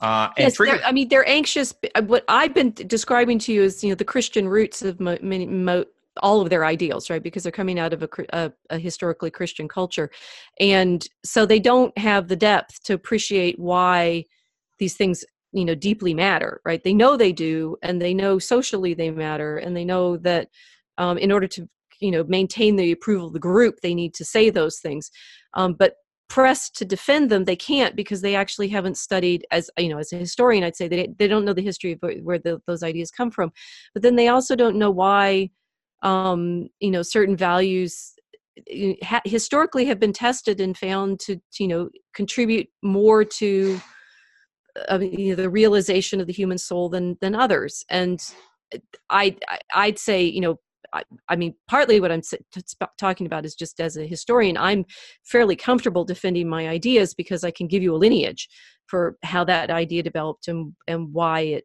um, has the entailments that it does. Right. Worst case, it's a, sort of a heuristic. Yes. If you have that information, you're like, well, I know thousands of years of history and this works. right. Okay. Right. I'm great. You know, it's like I'm deeply rooted. And that's why I say, whether I'm a, conservative or, as I understand it politically, I should be better saying I'm a nationalist now because conservatives don't really do anything. But um, you, you, are. By the way, the uh, the best description of conservatives I've ever heard is conservatives are progressives driving the speed limit, which comes yes, from Michael. Yes, that one's very good. we'll just go a little slower, but we'll still get in the same place eventually. And you're like, no, you know, that truly conservative should be knowing the deep history of things. And, yeah. and and doing what Chesterton suggests, if you want to take the wall away, first, you know, be able to explain why it's there in the first place. That that you're able to understand why institutions developed as which you know, it's not to say institutions need regular reform. That's, that's a feature of being human um, they they fall they decay they they they fall away from their original purpose over generations and so you have to reform them but you do want to look at them and figure out why they were developed in the way that you know it's instituted in the way they were in the first place and then you can have some hope of reforming them there's one of your entries i think it was maybe that happy warrior one about where you were kind of giving advice for people who if they're trying to get over their fear like if you're going to wade into the fray and if you're going to get over your fear of these magic spells for example um, what are what are some lessons that you have learned in having these conversations with people i call sjws um, and being uh, um, and being the target of spells and uh, ad hominem attacks and all that? Like what are some of those lessons in that entry that you gave? Because i thought you had a pretty great list of things. I think there were 10 and I'm not sure I can remember all 10 of them, That's but I'll I mean, and the first one is know everything, right? It it that you really do want to read widely and the the more you know the more confident you'll feel when people come at you with well what do you think about this? And you're like well i think this is you know that i i and and and also to be able to say when people come at you with questions about a, an issue that you haven't considered you say i don't know. I haven't read about that yet. Yes. Right? It's just it's like you're not obliged to know everything um, and you know the things that you are interested in understanding read well right? Read widely. Uh, that i also am giving some advice on you know learning to school your emotions and you all said very nicely earlier that i seem fearless. Um, what i am is practiced at dealing with being afraid um, and that came from in, in, in practical terms just from being a fencer and the years of fencing bear before i made three cheers for white men are about my frustration at, at competition and tournaments and living through that fear of failure right? Because it truly in the end of the day at a fencing tournament only one person wins. Everybody else has been beaten at some point because it's it's elimination you know you're it's an elimination tree right? And so you know understanding what it takes to take the hit take the take the loss get back up watch what it is that the, the fencers who are still in the competition are able to do understand why you you got knocked out and work through that right? Particularly if you're someone um, like myself who's used to winning in in in other in other venues right? Like i always got good grades right? So so getting in you know the in effect getting an f on the fencing strip was pretty traumatic for me. I didn't know how to cope with failure literal failure like getting knocked out instantly um, and that's when in the post for Trigglypuff, when I'm saying, you know, learn to sit with your anxieties, learn to sit with the things that make you uncomfortable. You do need to be able to do that so that when people come at you with these attacks and are trying to trigger your emotions, you know what that feels like. You know what being under attack feels like, and you know how to to to, to be calm through it. Um, uh, another very important of the lessons is always respect your opponent and that of course is something the sjws don't want you to do but you know they do have a position you know they do have things that they're concerned about um it, it we you know not SJWs tend to want to talk things through. They don't necessarily, but recognize that you don't get to have a conversation at all if you don't have someone who's opposing you. So, in a fencing bout, we salute each other and then recognize that you want to bring your best game to the strip to draw out each other's strengths right? You you, you want a, a strong opponent so that you have to fence hard. Um, i'd say um, temperamentally that's probably one of the things that distinguishes sjws from not sjws is not sjws are willing to compete. Um, sjws just it seems to me in my experience with you um, want to bully you into giving up which is not the well, same thing. that's because they'll lose in a fair competition but that's right. separate um, I mean, you're talking about these rules, which I think are, are good, but you also then talked about Saul Alinsky's rules about how the other side actually um, is have been winning the cult. We'll say winning the culture war, or what they have been doing. Um, not, I don't want to walk through all of Saul Alinsky's rules. I, I don't think I could, but um, are there are there a, a few that you want to tell people about to recognize? Because i don't think regular people understand that you know so hillary clinton did, did her her thesis on mm-hmm. Saul and his rules for radicals is widely widely read and adopted by uh, all of these activists.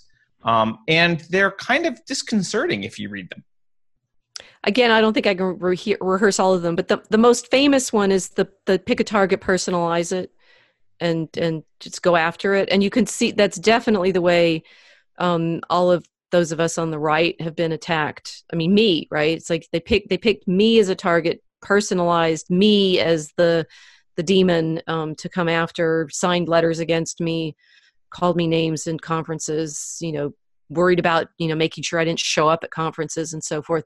Um, it's it's the way they're taking out the individual players like milo first right? But then in the YouTube purge just recently, taking out trying to take out people like Steven Crowder, even um, that they they they keep it um, personal so that and the wrong response is as Milo and I and and uh, you know Milo and I and our friends have been trying to show is like once you took Milo out and nobody stood up for him, you've given the game up, right? Because you have shown the the left that the personalizing attack of per, you know the individuals one at a time is going to work because each other individual pretend and hope that well they won't come for me if i just don't like side with that one. Right. It's, it's which is the exact opposite of what we should be doing. out, you're done. Yeah. Right. And you write it's, about that you say cut off the support network and isolate the target from sympathy go after yep. people and not institutions hurt people faster than institutions i mean it's a it's right. a vicious tactic but it's effective because they make an example out of you. So your colleagues see you and they're like, I don't want to go through that crap. I'm just going to shut up. Right. And it's, but that's right. exact wrong. I, I totally agree with you and Milo about this. It's the exact wrong thing to do because they're not going to, they're not going to not come for you if you stay quiet. They're going to come for you eventually. The only thing to do is, is for everyone to stand up, is to support those people who've been unpersoned. I mean, even if their views are you find them to be odious and like someone that you would never agree with it's like but you you have to have that that principle of like i support this the free speech and I, I support free expression for everyone. And to do otherwise is just i think it's like to stick your head in the sand and not to realize that it will catch up with you. Right and now i mean now they're they're playing this sort of milkshake game right which is actual violence right? Yeah. Fine well it's, milkshakes it's is the nice end of that violence. I mean I, my friend was, right. beaten up and and pepper sprayed and everything else at a milo exactly. event so Oh, the what at Berkeley? Yeah, yeah. In fact, they moved. Her husband was beat up. She was pepper sprayed and beaten over oh. I know who you're talking about. I'm in touch with her. Yes. Let's not say her name, but I'm not going to. Yeah. Um, but but I know I know who you're talking about, and I I think I I'm I'm I'm happy we're in touch.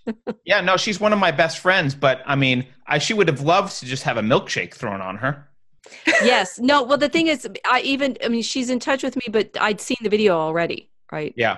Yes. Yeah. It's a very famous shaking.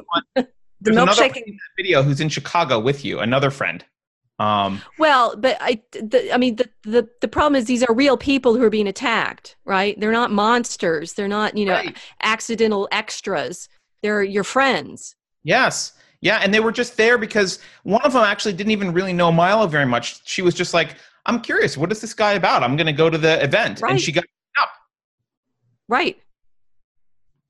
Um, one thing about the milkshakes, though, that that um, that I, I heard someone talking about today. I can't remember. It might have been Tim Pool. Um, it's just that they've already they if they start with something that seems silly like that, like milkshakes, right? And then people are like, it's just milkshakes. Like i thought you guys were against snowflakes you know why are you such a being such a snowflake? But they i've seen the media like the the, the legacy the corporate media just like sort of justifying this as something that should be done. Um, and then you to borrow a word from sjws you normalize this idea that it's okay mm-hmm. to use physical violence against someone who disagrees with you. If it's a silly fun physical violence. And then but then it, it becomes easier to take that next step. And as people were pointing out today there are already people making jokes about throwing acid. Mm-hmm. no i know. I'm I, this is I, it is genuinely frightening because they are they are no they are truly literally normalizing violence.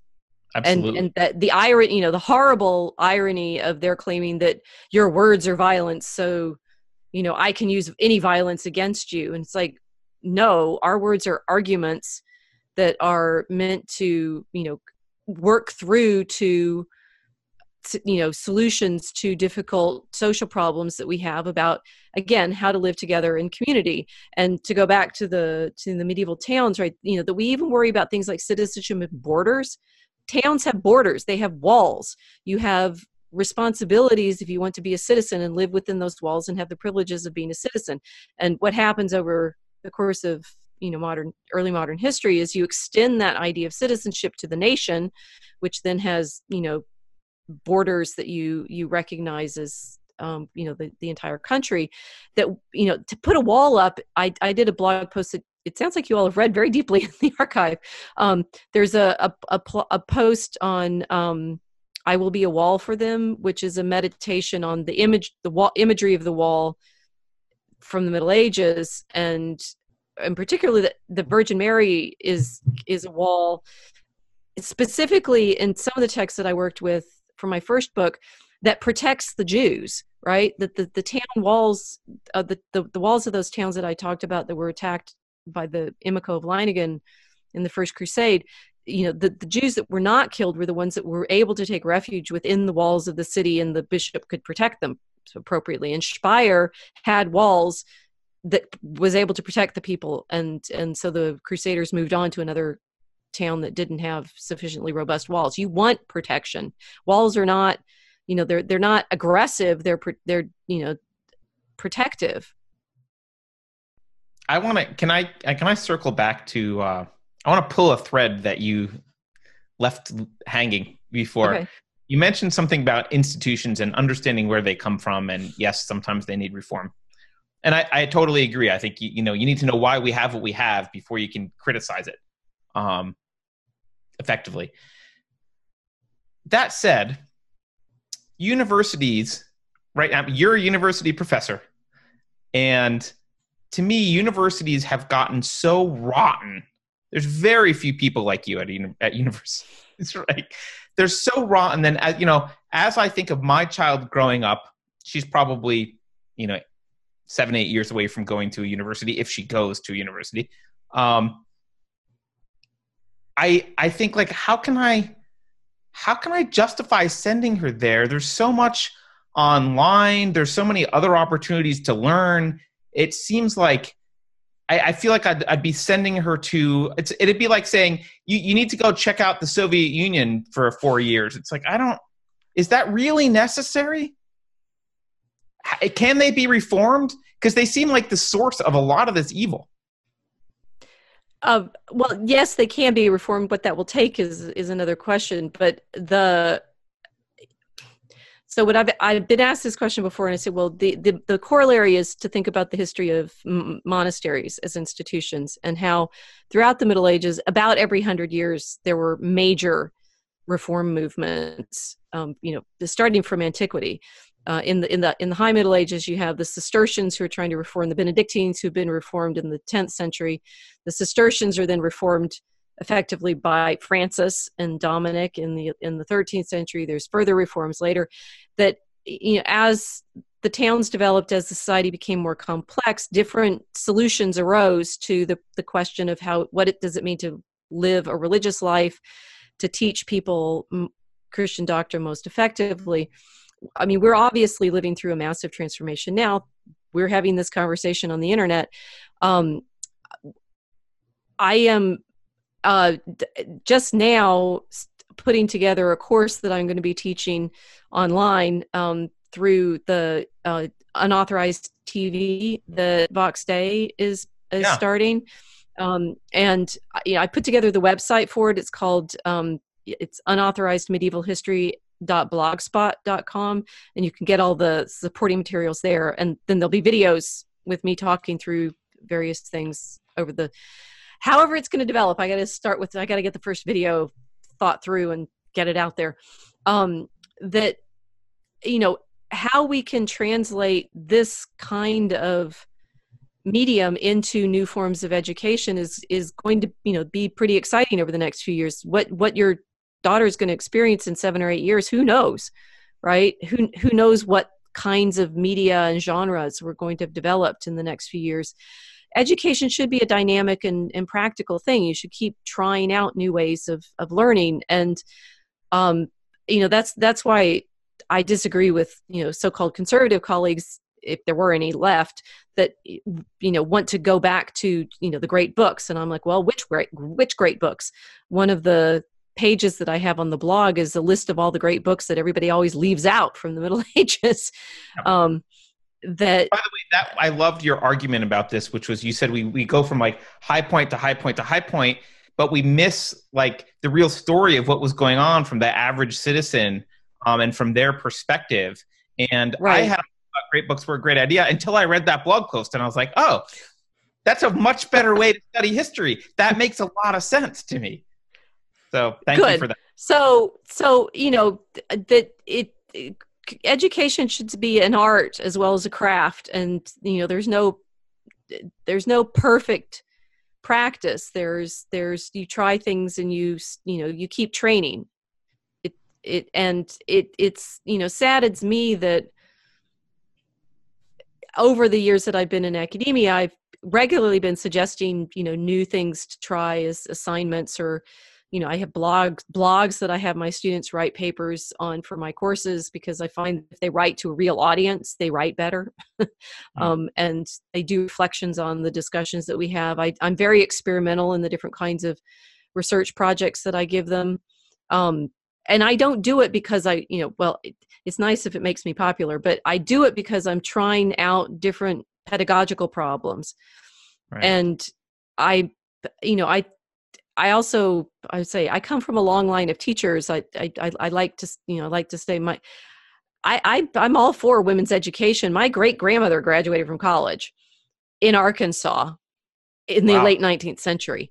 So, Wow. and She was the one. they huh? all became teachers right so uh, maybe it's just you know it's in my it's in my my lineage that you know me and my female ancestors we we keep trying to become better teachers always yeah. This you makes me very excited are- because Go I- ahead. I was gonna say, this makes me very excited because I, um, one of the things that I, I this this all my old belief system did to me in a way, or that I let it do to me, is that um, I kind of became very incurious. Is that the is, Mm. it, is, is that even a word? Yes.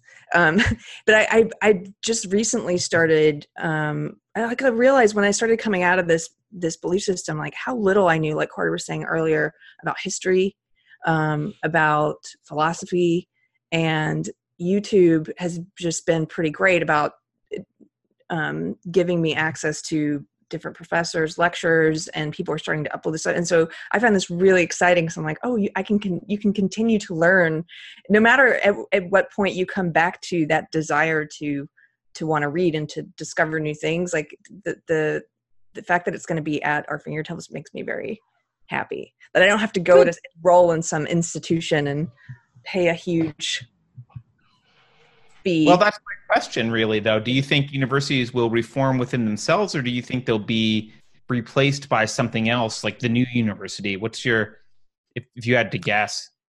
Both both will happen. Because i mean if if i use my monastic model there were benedictines throughout the middle ages right? Those, those houses continued. But then when the new the new orders came the benedictines had to reform themselves and rethink exactly who they thought they were um, and you know the great the, one of the last great reforms in the middle ages is a benedictine reform. So it's the observance the the observant reform. So i'd say you know the competition is good because it means that you think through what your best practices are what your institution is good at um, what kinds of things you would like to do more effectively. Hopefully we get some good competition. I mean it i think you know for example if i do my course well it's not that it means nobody wants to come to study with me at the university of chicago. It means of the many people who watch my videos or you know take up my reading suggestions from the blog some of them will want to come work with me in person right, Right. so you know the working with people in person is always a luxury because we're you know physically limited. Um, and you know for example i i do fiddle fiddle classes at old town school of um, folk music in chicago and you know i could theoretically learn the fiddle all by myself just watching youtube videos but i go to class you know and i have to drive you know up uptown to get there and so forth and it's worth my time because it's worth my time being taught by an actual person. So i you know I, it doesn't mean that the universities all collapse and we only do online teaching. It means you know things th- th- there become different ways of learning added hopefully that's what i'd see that hopefully it adds to uh, the different kinds of practices that people can develop One of the things I like that's happening right now with re- because the universities are kind of unstable and people are looking at them askance. Um, you really like the Simon Sinek why questions, like starting with why. I also love that. It was part of. Uh, I was in the startup community for a long time. It's it's one of the find your why is a like common trope to tell founders. Um, but you know, I think we haven't been asking the question about education lately, which is why. Like, why are you going? We've we've kind of turned going into university as a thing you're supposed to do, but we haven't Mhm. haven't asked the question like why. Why why are you going there? What are, what do you what's the purpose? What do you hope to accomplish out of going to university? Um, and I think if we ask those questions, we'd probably teach things a little bit differently, and possibly some different subjects. it so i i i mentioned that i did a variety of courses when i was in college for my religious studies degree and one was an ethics course. And the paper that i did for that course was on the the corruption of using academia as a credentialing mechanism which is what it is right? It, it's basically social status. And you know the, the the fact that you get an education at the elite institutions is largely accidental to their social purpose which is credentialing status. And and that's what charles murray was pointing out in his coming pointing to in his coming apart that the you know the liberal elite is defined by the meritocracy of university selection and you know you want your children to get into the top universities. It's it's much more a social thing than anything else. And what you know what could happen and will be interesting to happen is like say milo has come around and you know milo and the other content creators on youtube and and so forth and are crushing the mainstream journalists and news media right? Yep, it's just like absolutely. there's nothing left of their credibility and authority. That could happen with the universities. I think it probably won't take out the truly elite schools like harvard maybe chicago um, but taking out the the sort of credentialing status of a university degree i already feel it. The, the number of times that you know this this crazy person who's a professor has been reported on in the in the media it's like oh my gosh who wants to be a professor anymore? There's no status in that. Th- that i think is that will be interesting to see how that plays out as a as a social cha- transformation. Well i can say as someone who's hired a number of engineers in the past 20 years um, the value of an engineering degree has gone to just about zero. Um, it's it's it's it's what it's you know show me your github repository. Show me what you've done. Come in and work on some right. stuff. You know i mean some of our best hires in the past have been you know a guy who dropped out of high school a guy who lied his way into college because he you know was arrested like all this like just but they were autodidacts and they were really good at what they did. And um you know i i, I see that in fields where it's easy to measure skill but in some other right. fields maybe more difficult and that's when you kind of want to rely on a, a credential somehow so we'll see yes well i mean history history is is one of those tricky ones because how do you tell when someone's giving you the true story right, right? and and the credentialing of peer review and you know the scholarly lineage and um, you know sort of the testing the testing of historical knowledge. Yes i mean that's one of the things i'm hoping to show in my online course is how how do you go about reading a historical source to even answer those questions? And right. in that sense it's mainly been it's kind of a guild uh, apprenticeship that you have to go through to become a historian that you have to be trained as a an undergraduate and a graduate student in the craft right and and as you say those those things are are harder to test. Um, it, it, it, you can't you you know you could test people's knowledge of dates and things and you do need to know dates because you need to be able to think in an orderly way and order your narrative and your evidence and so forth but that doesn't of itself tell you whether someone's making a good argument. And it seems like maybe you're mentioning the kind of craft model maybe instead of caring about what university someone came from it's kind of well who was their mentor? Like well i was trained by this person and that person right. is recognized. And so like oh you're one of their you're in you're in their mentorship cohort. Okay i'll assume because they have a reputation um, that matters I, I, guess. I'm not sure exactly how that might work. And I, it seems like that's how universities are supposed to be. It's just that they've lost their credibility as a university. Well, to a certain extent they still are. I mean in the, and it's like that's when you go to graduate school you look for particular people to study with. So True. there's there's a, a balance between as undergraduates it, the prestige of the institution is the thing that you mainly focus on. With graduate students you're looking at the prestige of the institution but you're also looking at the people that you would be studying with. Um, yeah that makes sense. it's a it's a complicated system and it's a it's a complicated status I get to go, you know, stand in robes tomorrow at graduation, and, and, and, it's always a nice meditation for me on the, you know, I love the ceremony because I'm, you know, a medievalist and I like ritual. Um, but there's also the sort of it's a it's a kind of and it's also a celebration for the students because they work very hard to get the degree, and you want that degree to be valuable to them. You want the work to have meant something to you know be a good true marker of of intellectual accomplishment. Um, but there's also the flip side of it. It's like exactly what does this pomp and ceremony prove? It's it it doesn't prove it's it's meant to be celebratory, right? But mm. um, and this I think you know we need we, we do we do need as a culture moments in which we celebrate people's accomplishments, eh, like um, rites of passage. No, absolutely. It's even good for just building up uh, habits personally, is to celebrate your successes and um, right. you know give yourself a pat on the back when you you know you reinforce good behavior basically. So right. Th- this might this might be a good segue to uh, a question that I think is probably unanswerable, but you're the best person to ask, so I'm going to ask it anyway. Um, so I, I I'm a dad. I have a ten year old, and I'm strongly considering pulling her out of. She goes to private school, but even that is crap. We're in the Bay Area, so it's all intersectionality and and whatever. Mm. And I've been, you know, I've been experimenting with other methods of teaching her stuff, and I'm strongly considering pulling her out for next year and just homeschooling.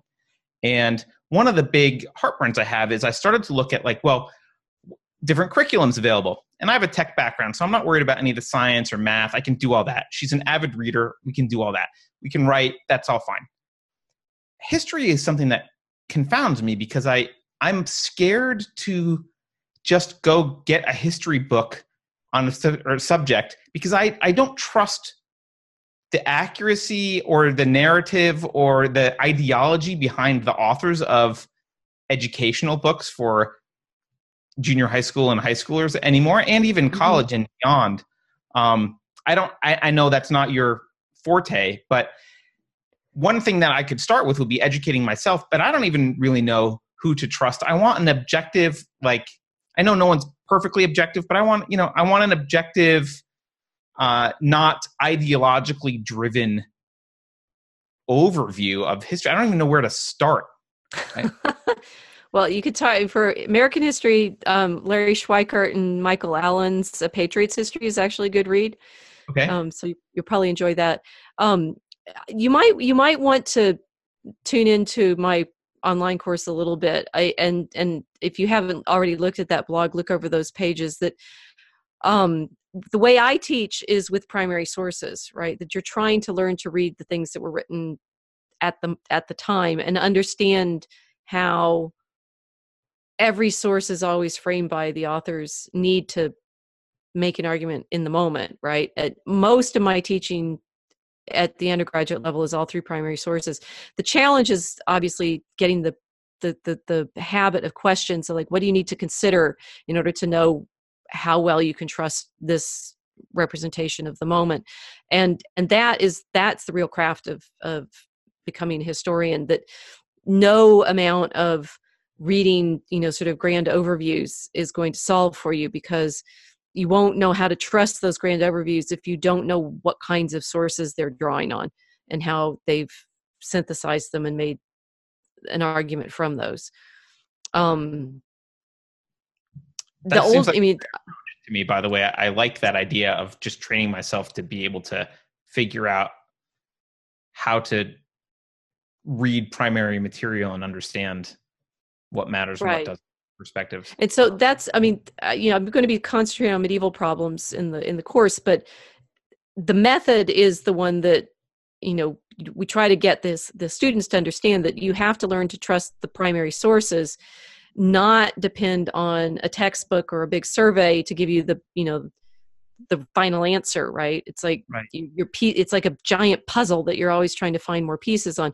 And so to a certain extent it doesn't it makes no difference where you start. You just should start somewhere. And okay. and that's obviously why people like the great book series because they they're sort of comforting in the sense of the, these are recommended books. Um and you know you can start with some of those the the, the um the great books of the western world series that was produced here is is heavily classics and modernity. It, it almost leaves out the middle ages completely. Um, the um, dr eliot's five foot shelf the harvard classics is um, it's somewhat more literary and it's it's but it's still it still shifts to the modern quite a lot. But there's good books in it right? So you read those. Um it, it it's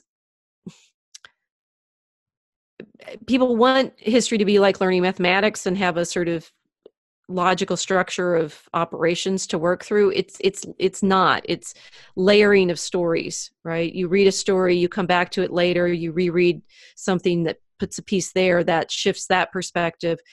Um, so you just have to get a habit of reading to to to, to sustain. Okay. As well as the methodology for thinking about how to understand the the primary sources well, I like that answer. I think I might sign up for your thing when it's on unauthorized TV. Keri, do you have anything to add? I just want to say thank you for coming on our program, and uh, I'm a big fan. And I was nervous at the beginning, but I don't feel nervous anymore. oh, good. well, thank, thank, you, thank you both for reading so much in the blog. I, I appreciate it. This was a great conversation, and uh, honestly, I wish that I uh, I wish I had read more. You you there's first of all, you're very prolific. You write.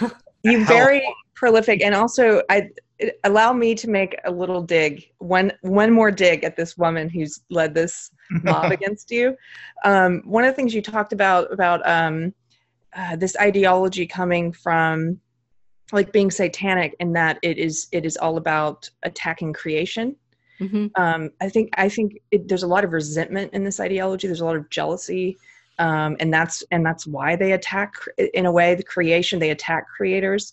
And if you just look at this woman's if you look at how prolific you are and the amount of work that you put into your writing and then you, you compare it to this person who's trying to tear you down i'm like it's um it's pretty obvious to me and to me anyway my opinion what what is motivating some of this. So this is me. This is me taking a little dig but but it's definitely it's all it yeah there's something there about just um about hating there's something in the belief system about hating the results of good work of hard work it's, it's hating the good for being the good yeah um, which is which I think is what Dr. Brown is saying is Satan. Yes. That's what I that's what I mean. So well, Dr. Brown, thank you again. This was an awesome conversation. Uh, I kind of want to just hang out and have dinner with you for four days. Um, this is, but uh, I really enjoyed the conversation. Thank you for taking the time to be with us, and uh, hopefully we can have you back in the future. Great. Thank you for having me.